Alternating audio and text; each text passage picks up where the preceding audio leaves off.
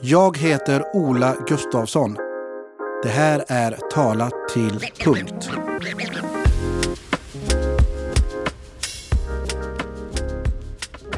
Anders Eriksson, chef för Kalla fallgruppen i Göteborg. Välkommen Anders! Tack så jättemycket. Vad kul, kul att, du... att jag... Ja. kul att jag får vara med. Ja, kul att jag avbröt dig också precis det första jag gjorde. Men jag tycker det är jättetrevligt att du vill vara med. Och eh, du är uppvuxen i Värmland?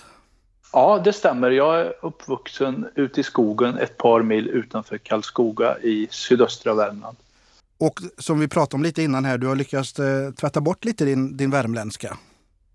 Ja, det har jag väl gjort. Jag, det var ju många år sedan jag flyttade därifrån så har jag varit runt lite och bott i Stockholm och i Skövde och nu många år i Göteborg. Då.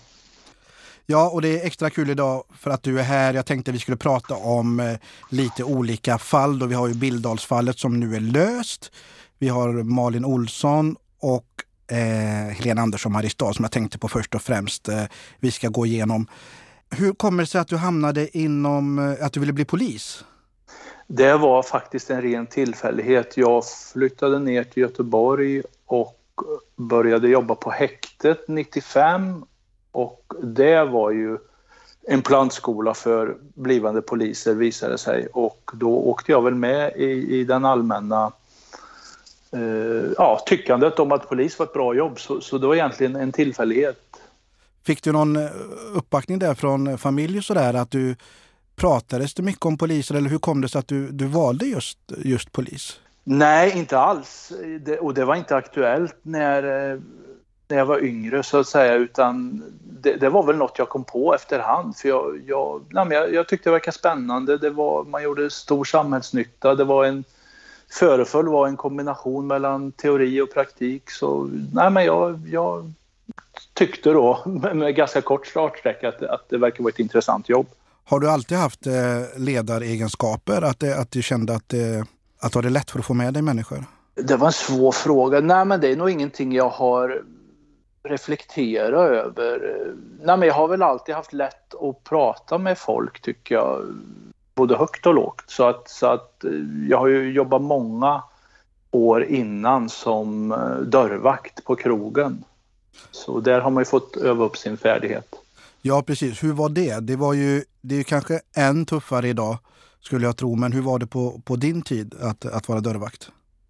Nej, men jag tyckte det var bra. Det, det, är klart att det var, var stökigt då och då men eh, som du sa, eh, inte alls eh, som, som i dagens läge och jag jobbar ju förvisso lite i Göteborg här i anslutning till att jag flyttade hit men mestadels var ju det uppe i Värmland och även säsongsarbete uppe i fjällen. Då. Hur, hur såg ett, ett, ett krogbråk, ut, krogbråk ska vi säga, ut på den tiden? Idag är det ju mycket andra saker än kanske det var på den tiden? Nej, men det var väl, eh, det var väl överförfriskade herrar som eh, knuffade på varann av någon anledning generellt och sen så gav väl möjligtvis den ena den andra en smäll med knuten näve. Det var väl ungefär så det såg ut. Ja, och det, det är allvarligt det som det är, men det är ju annorlunda såklart idag med, all, med allting som finns. Och sen Polishögskolan, hur, eh, hur var det att gå Polishögskolan? Jättekul både sett ur perspektivet med utbildningen och eh, framförallt med de människor man, man träffar där och, och, flera, rent av många har jag ju kontakt med även idag, framförallt från, från klassen då på Polishögskolan. Vad, vad var det tuffaste utmaningen? Var det fystesterna? För det är väl de som man tänker på mest är, är tuffa? Nej, det var det inte, ska jag inte påstå. Nu, nu har jag idrott och idrottade väl då ganska mycket så jag tyckte väl att de var... Jag tycker de var tillräckliga men jag tyckte inte de var speciellt tuffa så utan ja, men det var på en bra och rimlig nivå. Jag vet inte vad som var tuffast egentligen. Jag, jag, jag tyckte inte det var speciellt tufft. Jag tyckte det var kul och ja, jag trivdes bra där. Bestämde du dig då för vilken inriktning du ville, ville gå inom polisen eller var det, vad säger man, att du väntade att du skulle få göra några år först eller visste du då redan vad du ville jobba med inom polisen? Nej, det visste jag inte. Det, det jag visste och det jag ville och, och, det jag hade framför ögonen när jag sökte, det var ju det här klassiska radiobilsjobbet. Och, och det tycker jag ju fortfarande än idag är väl någonstans det är väl då man är som mest polis när man, när man åker radiobil. Ja, och det som vi sa tidigare, det ser ju lite annorlunda ut idag än, än, än vad det gjorde då. Men hur är det för poliser idag som, som åker radiobil och åker ut och möter människor? Om vi tittar då på Göteborg då framförallt, där, där du befinner dig. Eh, hur är stämningen och klimatet tycker du? Ja, alltså jag tror ju generellt sett att det är betydligt tuffare nu. Eh, eller det är det ju än, än när jag åkte radiobil så att säga i, i början på 2000-talet här. Det är ju Ja, men det är nog mer intensivt så att säga över hela dygnet. Man, man får, man får passa sig och vara vaksam på ett helt annat sätt. Eh, så, så att jag tror att det, det, är ganska, ja, men det är nog ganska kämpigt kan jag tänka mig. Ja, det är en tuff, tuff miljö och det är, det är ganska skrämmande det som händer där ute. men sen angående din karriär, så efter Polishögskolan, vad, vad gjorde du då? Då Eh, blev jag polisaspirant i Skövde och där stannade jag väl något år och där var det ju radiobilsjobb och sen så flyttade jag tillbaka till Göteborg eh, och arbetade som, eh, åkte radiobil på hissingen och hade något vikariat som yttre befäl där innan jag blev gruppchef för en spaningsgrupp ute på hissingen. Och där var jag ju då fram till 2012 och sen sökte jag mig till länskriminalpolisen som det hette då. Ja, hur kommer det sig att du blev eh, gruppchef? Hade du, jag förstår att du hade visat framfötterna, men hur gick det till när du fick frågan?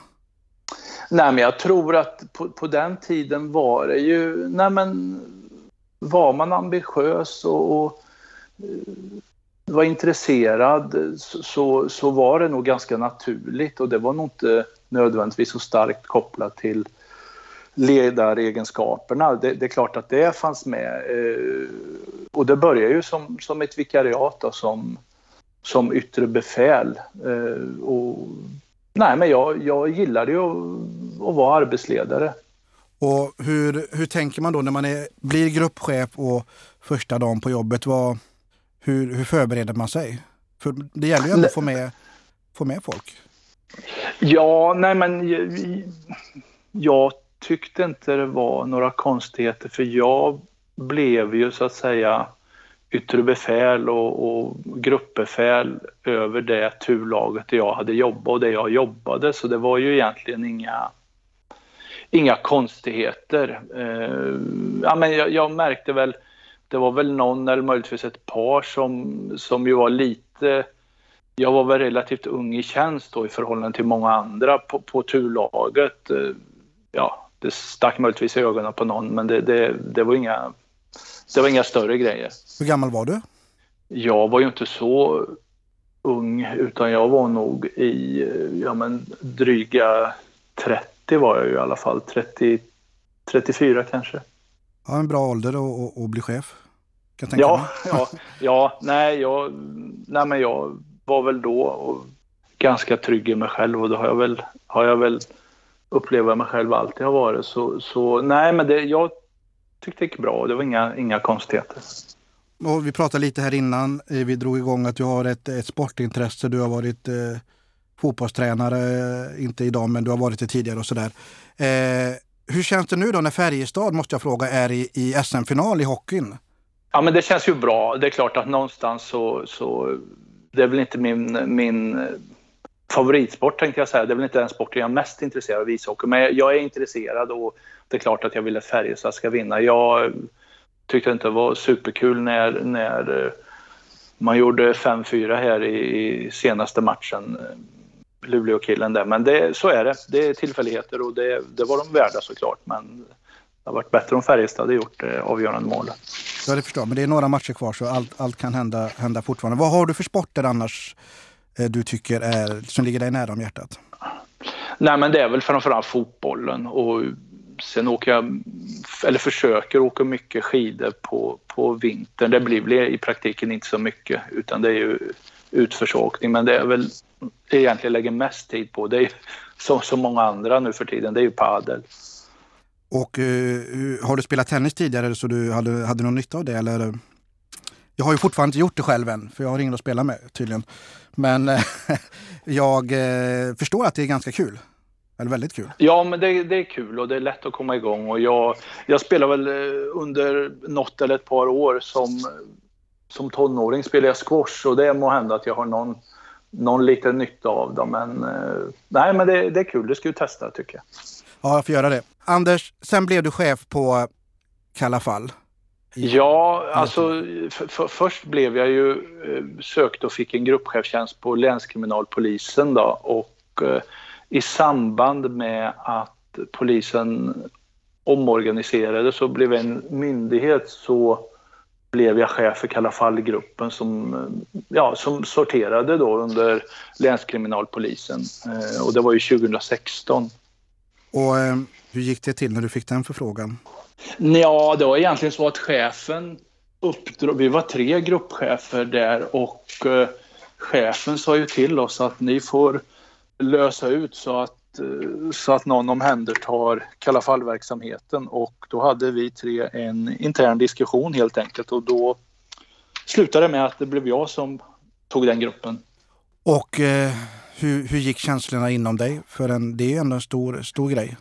Ja, nej, men jag hade ju jobbat några år med de, de färska nya morden som, som skedde som vi utredde. Så, och redan då var det ju mestadels mord i kriminell miljö. De, de, de, ja, det var ju nästan uteslutande det då med, även om det inte var kanske lika många som det är nu sett ur ett nationellt perspektiv. Men, men i väst då runt mellan 2012, 2015, 16 då var det ganska mycket mord i kriminell miljö. Eh, och jag kände väl, eh, även om jag tyckte det var utmanande och, och spännande så ja, men jag kände väl lite att jag ville pröva något, något nytt helt enkelt.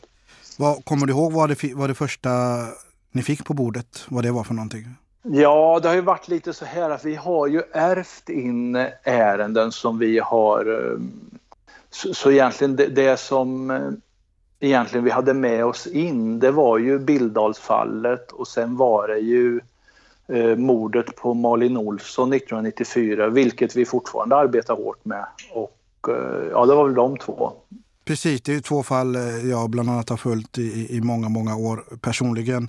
Eh, om vi börjar med, med Bildalsfallet, det är, ju, det är ju löst idag. Men det var ju många år, eh, var det 23 år om jag inte minns fel, eller något liknande? som det låg eh, olöst? Ja, det, det skedde ju 95. Eh, så, så att det, det, kan det ju vara. Och det var ju en förestående preskription på, på, det, på det ärendet. Som vi, där jobbar vi ju mot tiden på ett, eh, på ett sätt som ju inte som ju inte sker i, i, i morden idag med tanke på att preskriptionstiden är, är borta så att säga. Så det, Ja, jag, kan, det, för jag förstod att det var runt den 2020 där preskriptionens tiden gick ut där. Eh, på bild. Hur Kan du berätta lite kort om Bildalsfallet för de som lyssnar nu och eh, inte känner till det? Bildalsfallet var ju en, ja, en, en grov överfallsvåldtäkt på en åttaårig flicka nere i Bildal. Hon cyklade ju hem, eller var på väg att cykla hem från skolan en, en höstdag eh, 1995 strax efter lunch och sen så på vägen hem så blev hon ju eh, stoppad och eh, indragen i, i ett terrängområde där hon blev misshandlad och, och våldtagen helt enkelt. Det var ju ett, ett, ett grovt eh, brott. Vad jag förstår så blev cykelhjälmen, han slog så hårt så att cykelhjälmen sprack.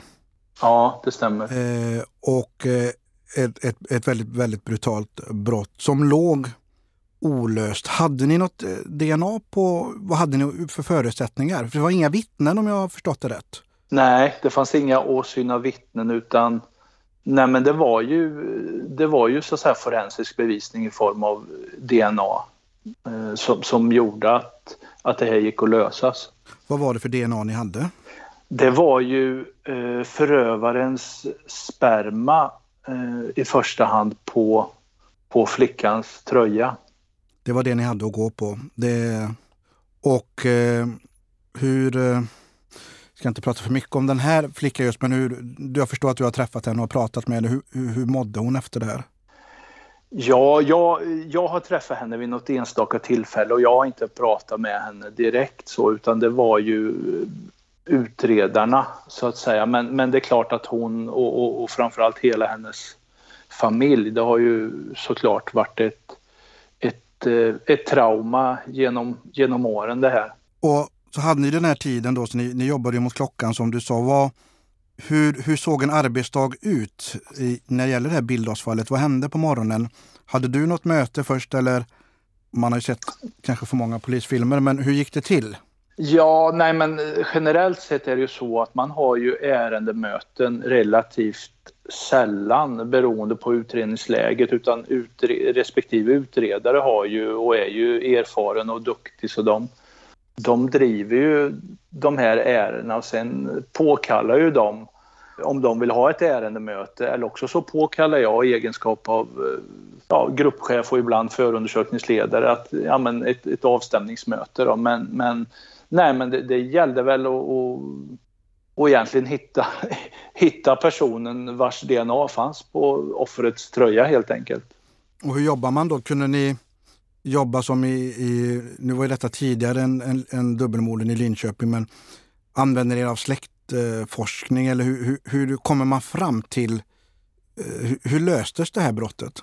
Nej men det löstes ju genom att eh, det uppdagas ju en möjlighet att göra så kallad eh, familjesökning och det är ju, det är ju NFC eh, så att säga, som, som gjorde det.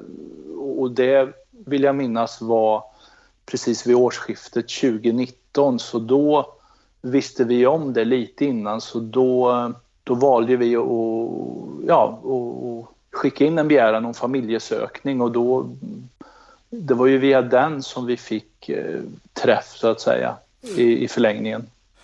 Vad är det för, för människor som sitter och, och jobbar med ett sånt här fall? Är det enbart polis eller tar ni in externt eller hur, hur ser det ut? Hur fungerar det? Nej, men generellt sett så är det ju en eller ibland två utredare. Sen, sen, eh, det är väl sällan vi tar in extern hjälp. Eh, det, det, det, kan väl vara så att säga undantagsfall och det, i så fall är det väl ofta nära besläktat. Men man kan väl ibland prata med någon rättsläkare om, om, om det är några oklarheter kring exempelvis obduktionsprotokollet eller, eller någonting så. Sen så försöker man ju hämta in material brett då, så att säga för att Ja, för att komma närmare en lösning. Så ni tog inte in någon extern hjälp för, för just det här fallet då? Nej, det gjorde vi inte för att Eh, vi hade ju inga uppslag eller idéer på eh, ja, var, var, vi skulle vända oss så att säga. Det, det, fanns ju liksom, det var ju egentligen att hitta, hitta så att säga ägaren eller, eller personen bakom den här DNA-profilen. Och hur, hur, gick det till när ni fick eh, när ni började få vittring, ni kände att eh, nu, nu, nu har vi hittat den här personen. Hur, hur, hur löste ni det? Ja, men alltså vi fick ju, och det här var den första familjesökningen man gjorde i, NFC gjorde i Sverige, så de var ju inte eh, ja, de hade ju ingen erfarenhet av det heller och ingen annan hade ju erfarenhet av det. Så, så man fick ju, resultatet man fick var ju en, en lista med namn som var eh, antingen, eller två listor kan man säga på samma papper. Det, det ena är ju potentiella föräldrar eller barn till till den som avsatt den här profilen eller den an och den andra listan är ju eh, potentiella syskon. Då. Eh, och då, de översta i varje kolumn, så att säga, de översta namnen var ju de som hade gett, eh, ja, hade mest överensstämmelse så att säga med, med, med den här DNA-profilen som vi hade så att då börjar vi ju eller utredaren börjar ju mm, såklart med det översta namnet i det här föräldrar-barn eh, kolumnen och där blev det ju träff eh, direkt visade sig. Det, det, var, det visade sig att det, det, var ju sonen till den man som nu är dömd för brottet som, som eh, fanns på den listan. Hur åkte ni ut och hur går det till när, man, när ni har fått fram ett namn? Åker man, hur visste ni var han, var han befann sig? För när man har läst lite sådär om fallet så var det lite, han hade tänkt att, att, att sticka eller är jag helt ute och seglar? Nej, alltså det, det, det, det, vet vi ju egentligen inte utan nej men vi visste ju inte heller riktigt för det, det, det är klart med facit i hand. Vi, jo, det åktes ut och, och, och man försökte få kontakt med det. tog, togs även kontakt på telefon och, och men han, han var ju inte hemma när, vi, eller när polisen kom dit så ganska snart så så blev han ju av den anledningen mer intressant så att säga. Så, så och, ja. Åker man hur många är det som åker på en sån grej? Finns det någon fara att personen kan vara våldsam? Eller hur, hur tänker man när man ska skicka ut någon till en sån person? Var det, hur många, kommer du ihåg hur många som åkte? Nej, men som jag kommer ihåg det var det ju först någon polispatrull från Borås för att det var ju där han, i deras polisområde, han, han, han bodde då. Så nej, det var väl inga sådana grejer och han var ju inte misstänkt så att säga utan han skulle, ja, han skulle ju topsas helt enkelt. Så, så eh, det fanns ju inga, inga indikationer. Det är ju svårt att göra en, ja man kan ju såklart göra en bedömning av, av, av personen som sådan men, men, med tanke på att det är skillnad om man, om man har en konkret misstanke då, då är man ju mer, eh, vad ska jag säga, då garderar man sig mer. Eh, men det hade vi ju inte i det här fallet då. Eh, var det inga, var det, gick han med på topsas och så eller? Nej, det gjorde han ju inte för att vi fick ju inte tag på honom. Eh, så att det, det, det blev ju så att vi fick ju... Eh, det var ju en åklagare som var förundersökningsledare sen innan så, och, och det hände ju en del andra saker i anslutning till det här. Bland annat fick vi reda på att han, han, han plötsligt då hade lämnat sina barn hos barnens mor och det var ju inte planerat eller överenskommet och, och, och den omständigheten också gjorde ju att, att ja, men, misstanken stärktes ju genom hans beteende. Och, men när ni väl fick tag i honom, hur, hur reagerade han då när det ringde på dörren? Eh, då befann han sig ju hos någon bekant nere i Veddige och Eh, nu var inte jag med där, men det var ju tämligen odramatiskt och eh, exakt hur han betedde sig, det vet jag inte. Men det var ju inget bråk eller stök eller någonting och han sa väl inget speciellt heller. Och, och nej, men så det var odramatiskt. Så där, där greps han ju då, för då var, då var han ju misstänkt för brott. Hur, hur fick ni reda på, var det spanings eller hur fick ni reda på att han befann sig i Veddige? Det fick vi reda på genom att vi eh, stämde av med personer där han hade varit skriven vid tidigare tillfälle och, och via en av dem fick vi napp så att säga. Och, då åkte och, ni dit då rent? Eh, ja, då åkte vi dit, absolut. Och sen så kom, eh, skickade ni in, eller hur, hur gick det till DNA? För det ska ju till SKL. Ja, och det gjorde vi ju. I sak var det väl inte Nej, men det, det skedde så att han topsades såklart så, så fort han var inne på polishuset här i Göteborg och sen påföljande morgon då, då körde en av utredarna körde, körde så att salivprovet upp till, till Linköping med, med bil för att, ja, för, för att hanteringen skulle gå så fort som möjligt helt enkelt. Och då, för det är det säkraste sättet att det verkligen skulle komma fram då förstå att man vågade inte skicka det på, med sådana med såna saker? Utan man kör det personligen eller? Ja, alltså det, man, rutinmässigt så, så, så levererar man ju via post eller hur det nu är. Det, det kan jag inte svara på riktigt och det, det, det är ju ytterst sällan, det, det vet jag inte, men, men vi, vi brukar inte köra så. Men, men, nej, men i det här fallet gjorde vi det. Och, och, då var man ju där uppe med det här proven när, när SKL öppnade sen påföljande morgon och, då fick vi ju ett muntligt resultat eh, strax efter lunch vill jag minnas. Och hur, kändes, eh, hur känns det då? Ja, men det känns ju fantastiskt. Det får jag säga liksom. Det, det... Ringer, man, ringer man då flickan och hennes familj eller, eller håller man på det någon dag eller hur, hur snabbt går den hanteringen? Nej, men alltså utredaren hade ju när det här började uppdagas och Eh, den här processen var igång, då hade ju utredaren väldigt täta kontakter med, med, med flickan då och, och för att eh, ja, men det, är ju, det är ju etiskt och moraliskt och, och viktigt att, att att hon ska ju ha första informationen och, och få den först eh, så att, så att hon inte ska behöva få det så att säga i, ja, via media eller på något annat sätt. Så, så det var väldigt täta kontakter då. Och eh, minns du hur, hur hon eh, reagerade på det här, att ni hade fått en träff? Nej, jag, jag har fått det berätta och det är klart att hon eh, Ja, det, det, är ju inte helt lätt. Exakt hur hon reagerade, nej det vet jag inte riktigt. Men, men man kan ju tänka sig att, att hon ska bli jätteglad eller vad jag ska säga och så. Men, men det, det kanske inte är så, så himla självklart. Eh, hon, hon, var ju, hon blev ju nöjd såklart och blev ju av att det här verkar gå mot en lösning. Själv, men jag kan tänka mig att det i vissa andra fall det, det kan vara komplext för att jag menar, det, det någonstans då, lite beroende på hur, hur mycket man har bearbetat det här såklart. Det, det är ju någonting som kommer upp till ytan igen väldigt eh, snabbt. Rivs det upp mycket så då kan jag tänka mig att eh, det kommer tillbaka allting? Ja, absolut. Så, såklart är det så.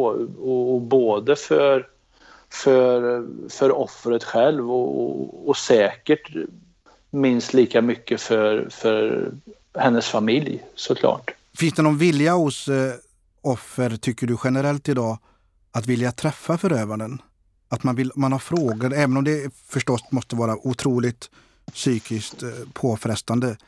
Finns det någon vilja? Jag vill se hur han ser ut. Ja, men det tror jag nog. Om, om, nu har jag ingen, ingen bred erfarenhet av det, ska jag säga, men, men eh, framförallt så, så, så vill man ju som både offer och anhöriga ha en förklaring och ett svar på ja, varför gjorde du så här och varför hände det här liksom? Fanns det någon vilja hos henne att eh, träffa honom eller se hur han ser ut? Ja, det vet jag inte direkt, eh, men man var ju med på, på delar av, av huvudförhandlingen. Eh, både anhöriga och, och, och brottsoffret. Då, så, så Sen om det fanns en direkt vilja, jag, jag tror mer att det är att man vill Ja, man, man vill ha en förklaring var, varför och det är väl kanske en del i att bearbeta det här. Ja. Och sen, ni fick träff. Hur snabbt gick det från ni fick träffen till ni hämtade honom, grep honom? Eller hade ni gripit Nej, honom innan så han redan ja, satt i... Ja, precis. Vi hade ju...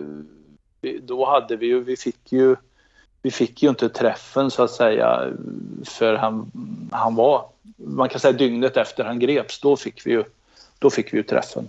Och det är väldigt snabbt hanterat då av, jag kan tänka mig att det var prioritet då på SKL. Ja, det var det ju. Det var det. Och eh, hur reagerade han när han eh, fick reda på, för han har ju suttit såklart och vetat från i alla år och även när ni grep honom så visste han ju att det var han. Hur reagerade han när ni, när ni sa att eh, han, eh, det, var, det var träff? Nej, men han har ju han förnekar ju då att han hade någon kännedom eller inblandning i det här och det var ju samma... Han hade ju samma ståndpunkt eh, genom, eh, även vid rättegången så, så att, eh, ja. Och sen så började pusslet läggas efter, mer och mer och ni hade en, en gärningsman. Och hur känner man då när man kommer hem på kvällen och det har blivit en träff och, och ni har konfronterat honom med det som chef? Jag tänker mig din position. Nej, men det är klart att det är en, det, man blir nöjd och man blir så att säga Ja, av, av olika anledningar. Dels att, att polisen, vad det förefaller då, kan, kan klara upp ett, ett brott så här långt efteråt. Men framför allt som en service, eller hur jag ska säga det, för, för offret och offrets anhöriga. Att, att eh, förhoppningsvis kan de eh, ja, komma till ro på, på något sätt. Då, att, att, ja, att, det, att det blir klart det här. Och sen är det ju också en väldigt, tänker jag, det är ju en, en, ett väldigt bra betyg för svensk polis och förtroendeskapande att, att man ja, att man inte ger sig och att man, man det är ett starkt signalvärde. Var, var det någon specifik person som löste det här eller är ni, är ni en grupp som jobbar eller var det, hur, hur såg det ut när, när, ni, när ni fick en lösning på det här? Nej, men alltså i det här fallet så, så vi jobbar ju normalt sett så att säga mm, ensamma utredare eller möjligtvis två i ett ärende men när det börjar närma sig och man, man, man, det börjar uppdagas eller skönjas någon misstänkt då, då är man ju flera, eh, ibland hela gruppen då. Och, men, men, det här är ju, det är ju NFC som genom sin familjesökning gjorde det möjligt att, uppdaga det här. Och vet du om den här flickan var med på rättegången? Och, eller? Ja, hon var med. Och eh, hela familjen kanske då kan, kanske, kanske var med. Eh, och pratade du med henne någonting då hur hon upplevde det och hur hon kände det? För, för att Nej, det gjorde jag inte. Jag, jag pratade med henne på telefon. Nu kommer jag inte ihåg det var innan eller efter rättegången men, men utredaren hade ju nära kontakt med, med, med henne och hennes anhöriga och även med målsägande beträdet då. Och eh, vi, vi, vi, sätter kanske punkt där för Bildalsfallet. Jag tycker, säger grattis att, eh, att ni löste det. Och, eh, eh, det är ju såklart en fjäder i hatten att lösa de här fallen som har varit olösta länge. Ja, men så är det ju och det är ju, det, det är ju, det är ju utmaningen i, rent yrkesmässigt och sen är det ju som jag sa, det är ju väldigt eh, det känns ju väldigt tillfredsställande. Framförallt för de anhöriga och, och, och, i det här fallet brottsoffrets skull. Men också att det, nej, man blir stolt över, över svensk polis helt enkelt. Ja, det förstår jag. Och eh, sen har vi ett fall som jag har pratat om tidigare i podden för er som har, har varit med hela vägen. Och det är ju en tjej som, kommer, eh, som kom ifrån Dalsland där även jag är, är uppväxt. Då. Eh, Malin Olsson eh, 1994. Kan, ja, det stämmer. det stämmer. Sommaren, det var fotbolls-VM i USA för er som kommer ihåg. En varm sommar, en extra varm sommar var det den, den sommaren. Det fallet är ju ett fall som ni har haft på ert bord, vad jag förstår. Ja, det har vi. Och, och det här fallet har ju, det har ju aldrig varit ett kallt fall så tillvida att man har ju alltid arbetat med den här utredningen. Eh, förvisso periodvis med, med, med låg intensitet men det har ju, det har ju alltid bedrivits ett kontinuerligt eh, utredningsarbete kan man säga. Det är ju ett fall som fortfarande är olöst men man har ju hört och man har ju sett olika personer träda fram i tv. Och finns det en gärningsman som är svår att komma åt eller hur, hur ser det ut?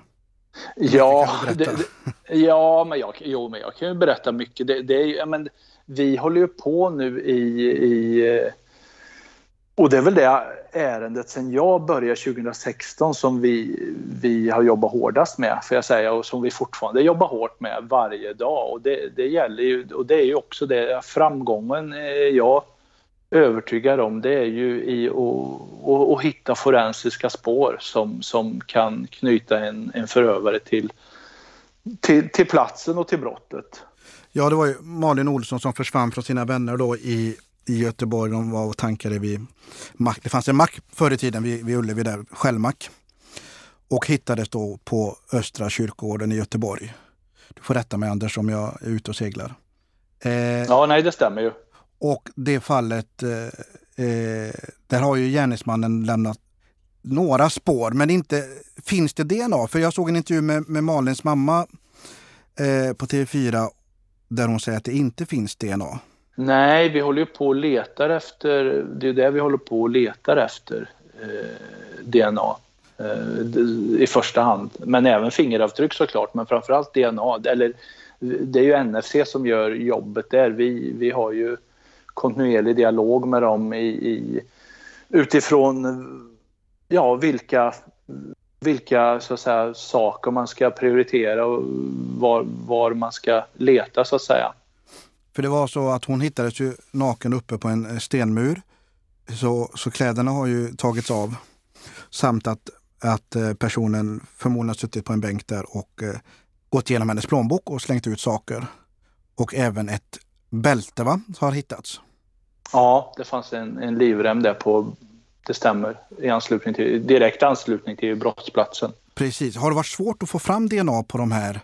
Man tycker ju, som jag då, en vanlig privat, privatperson, tycker väl han måste ha lämnat något DNA på kläder eller på, på bältet ja, man, ja, man tycker det. Alltså det, det som det som försvårar och komplicerar eh, det här jobbet är ju att det, dels var det många år sedan det skedde. Eh, när det skedde så, så var ju så att säga det här med DNA var ju okänt. Eh, och av den anledningen så, så hanterar man ju så att säga saker och ting på ett helt annat sätt än vad vi gör idag med, med när vi vet att det är viktigt att inte kontaminera exempelvis. Då. Så, så, så, och sen handlar det mycket om hur det har förpackats och hur det har förvarats eh, från så att säga att det har tagits om hand vid brottsplatsen. Då. Det, det, allt det här är ju en kedja som, som är viktig att den eh, ja, hålls så bra som möjligt för att, att ge de bästa förutsättningarna så att säga.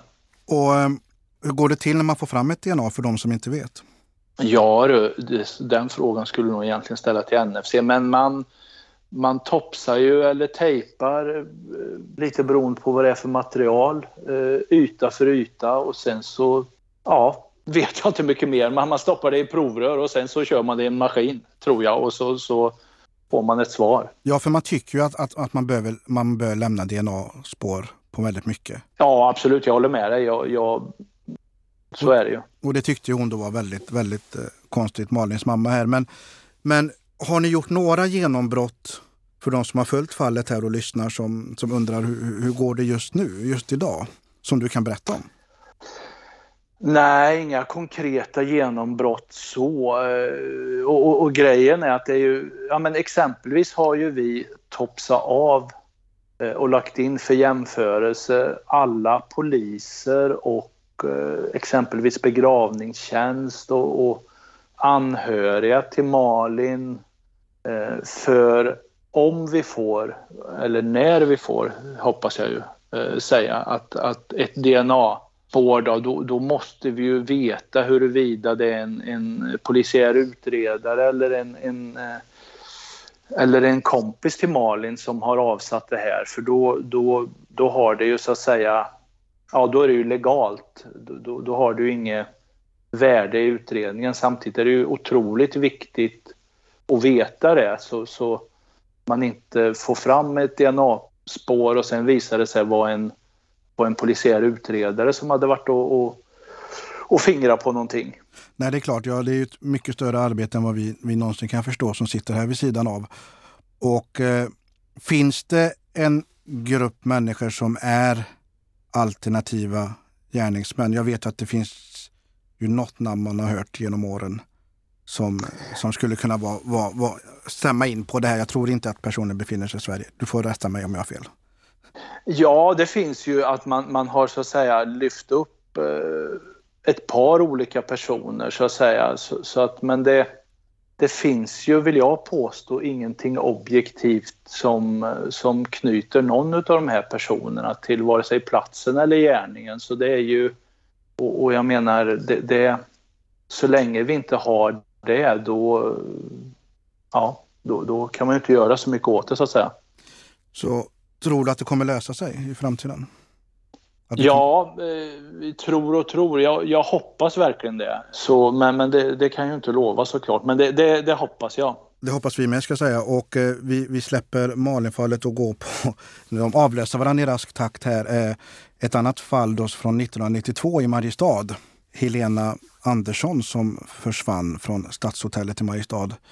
Eh, det ligger hos er också det, det fallet? Ja, det gör det. Det är ju två utredare som har jobbat väldigt, väldigt hårt med det nu det senaste året kan man säga. Eh, jag har inte själv varit inblandad i det, vare sig i, i jobbet med det, men de har ju jobbat väldigt hårt nu det senaste året. Och eh, ja. Hur, finns det någonting du kan berätta om hur det går just nu? För det togs ju in en man eh, för, kan det vara, det vet du bättre än mig, ett eller två år sedan? Ja, men det stämmer. Det, det togs in en, en, ja precis, något år sedan var det väl. Men det, han släppte sen. Eh, finns det någon, någon person idag som, som är, är alternativt? Som ni har under uppsikt? Det kanske inte du kan säga, men... Nej, och det kan jag inte säga för att jag dels vet jag faktiskt inte så. Ja, under uppsikt, nej, det, det finns det ju inte egentligen. Utan, men, men Eh, jag är inte faktiskt speciellt insatt i det ärendet mer än, ja jag vet ju såklart att hon, hon aldrig har återfunnits och att eh, ja, de, i stora drag så att säga. Men, men i övrigt så, så har jag inga, ingen direkt detaljkännedom om, om det här ärendet faktiskt. Vad tror du, vi ska inte prata för mycket om det då, men vad tror du gör att det, det skedde 1992 att hon försvann under oklara omständigheter och ingen pratar. Vad beror det på, Anders, att, att ingen tar bladet från munnen? För det är vi väl överens om att eh, det finns ju människor som vet vad som har hänt? Ja, men eh, det, det är klart att eh, ur någon slags sannolikhetsaspekt eh, så, så det är klart att förövaren eh, vet ju vad som har hänt. Men, men det skulle ju faktiskt eh, kunna vara så att det bara är förövaren som vet. Det, det, det vet ju inte jag, men, men så skulle det teoretiskt skulle kunna vara. Och, och, om det är så, då är det inte så konstigt att, att vederbörande inte, inte säger något. Nej, då kan det ju bli som i, i fallet i, med dubbelmordet i, i Linköping då att eh, det sitter en ensam gärningsman och isolerar sig och, och, och, är liksom avskärmad från omvärlden. Nu lyssnade jag innan den här intervjun så lyssnade jag faktiskt på en intervju från TV4 men GV pratar om det och han pratar om att det borde vara två gärningsmän i det här, män i det här fallet. Och I de fall det är fler än en gärningsmän ändå, vad kommer det sig att folk inte efter så många år att någon inte vill lätta på sitt hjärta? Är det sån kutym i, i den världen att man, man, man pratar inte? Nej, om du, i den världen, om du menar världen bland mördare så ja, så, ja jag förstår. Nej, men och, det är svårt att svara på. Men, men det är klart att generellt sett så vill man väl inte... Jag vet inte om, om så att säga chansen eller möjligheten att någon ska eh, falla över kanten och berätta med anledning av, av att det har gått många år. Det, det vet jag inte det, om, om den ökar då så att säga möjligheten. Men nej, jag, jag har svårt att svara på det.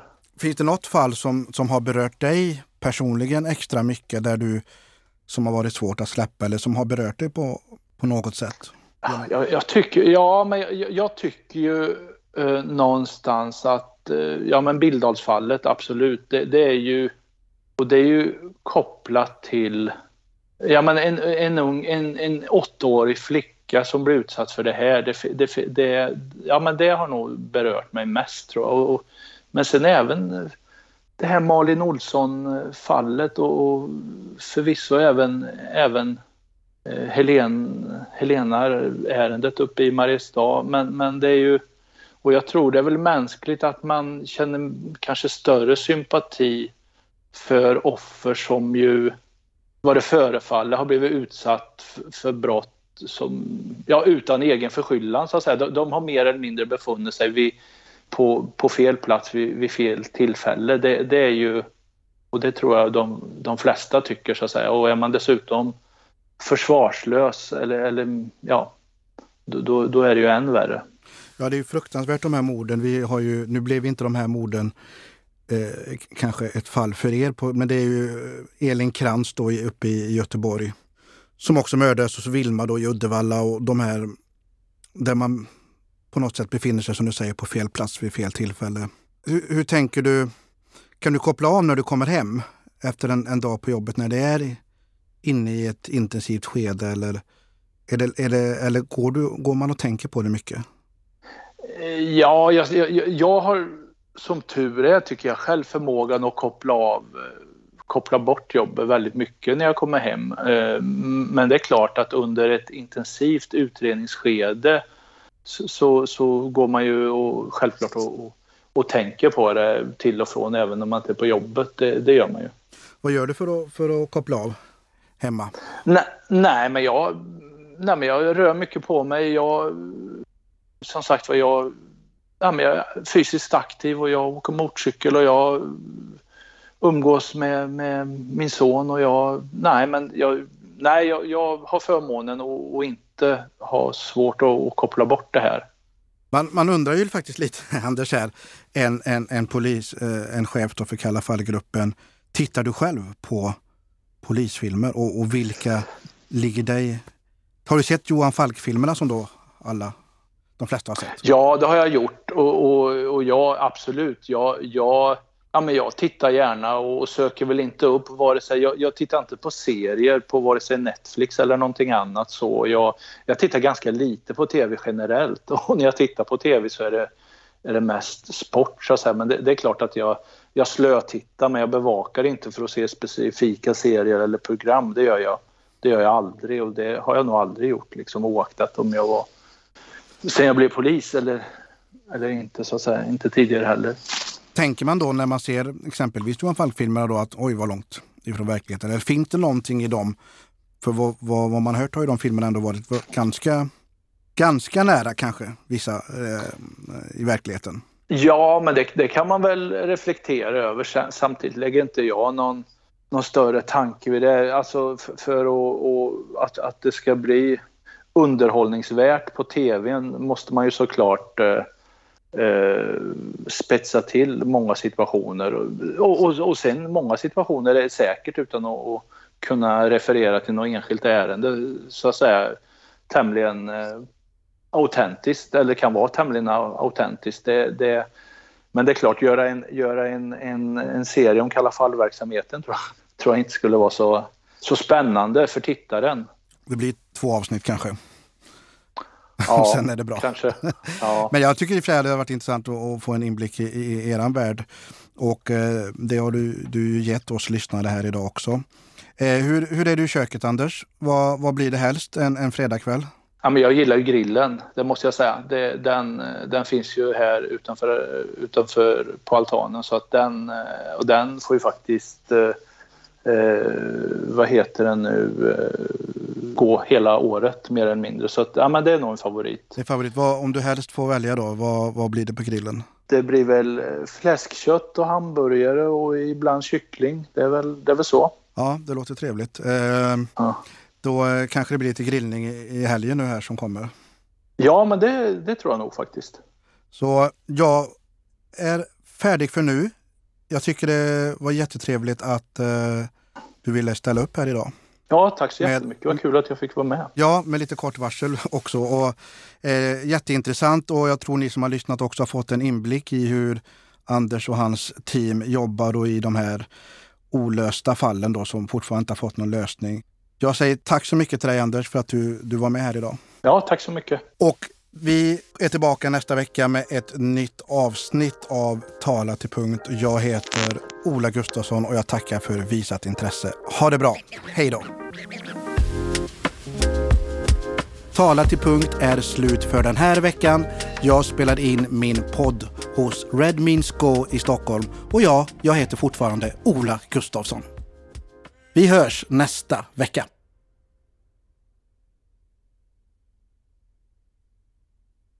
Hallå? Jag vet att ni fortfarande lyssnar. Det har ni gjort varje gång. Utom avsnitt två, för då var det ingenting. Men vet ni vad? Kristoffer är min producent.